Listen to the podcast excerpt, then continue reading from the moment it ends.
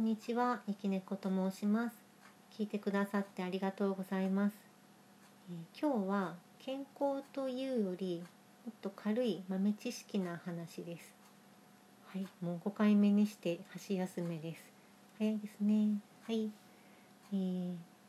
で今日は引用するのは、えーインターネットのサイトからで、えーその何ていうサイトかっていうと快適私生活応援団これ漢字で書くと私生活の死があの視界の死見える視界の死になっていて快適私生活見る生活応援団というサイトから、えーの引用なんですが、えー本とかのお金で販売されてる情報じゃないのでもう結構まるっと読み上げていきます。はいで私以前に視力検査する時にこうよく目をほなんか物を見ようとして目を細めたりするじゃないですか。でその測ってくれる方に目を細めてよく本当に見えるんでしょうかって聞いたら「見えます本当によく見えます」って言われて「あそうなんや」と思って「細めていいですか?」って聞いたら「ダメです」って言われて「えっ?」ていうやり取りがあったんですけどこうなんか最大限の見る努力して見える自分の目の能力が視力とかなんかそのかん思ったんですけどその時はコンタクトレンズ作るための検査だったんで、まあ、目を細めてない時の視力がわからないといけなかったので納得したんですけど、えーそういうなんか目を細めると物がよく見えるのはなぜですかっていう問いの答えとして載ってあったのを読み上げていきます。はい、で、えー近視の方が目を細めて物を見るとき本当に視力は良くなっています。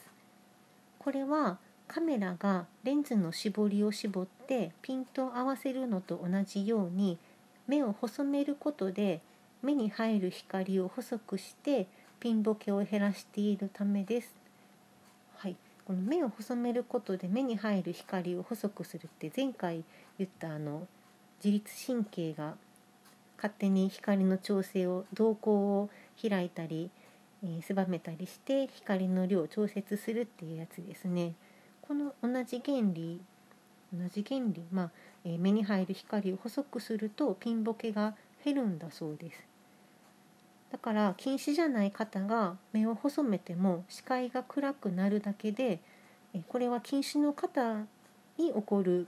ことだそうですね。だから目を細めてはっきり見えるようになると近視の可能性があるということになりますって書いてあります。でこれ目に入る光の量を細くするとピントが合わせられるボケが軽減されるっていうことでっ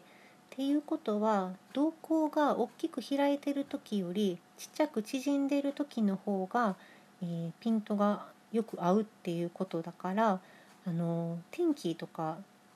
部屋の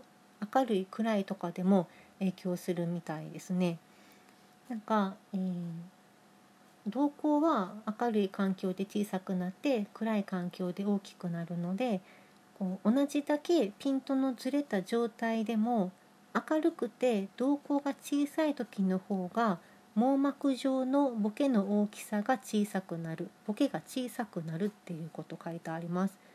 そのために雨の日よりも晴れの日の方が見えやすいと感じるのではないでしょうかと書いてますね。で同様のことは昼間と夜の明るさの違いによっても起こります。すなわち明るい昼間よりも夜になるとなぜか見づらく感じるのは暗くなって瞳孔が開き大きくなるためと考えられます。だんだん瞳孔が開くにつれてちょっとボケが大きくなってピントが合わしづらくなっていくんですね。でこの他に雨や曇りの日やスモークなどで空気がよどんでいる時には空気中の微粒子によって光が散乱されたり吸収されたりして遠くのものの明暗のコントラストを減少させているということもあります。ということでした。はい、まあ、なんかカメラのレンズの容量でしょってそんなん知ってるわみたいな方も多いかもしれませんけど、まあ、そんな多いっていうほど聞いてもらってる人数もいらっしゃらないとは思いますが、えー、今日の話はここまで。もう軽い話でした。最後まで聞いてくださってありがとうございましたまた次回も聞いてくださると嬉しいですはい、えー、こう目なんかね見えやすくしようと目を細める時ってこう眉間にシワが寄りがちなんですけどこれ寄らないように気をつけてなんかこう目を細めてください。シワって皮膚の同じところに折り目をつけ続けてシワになりますからね。はい、ではさようなら。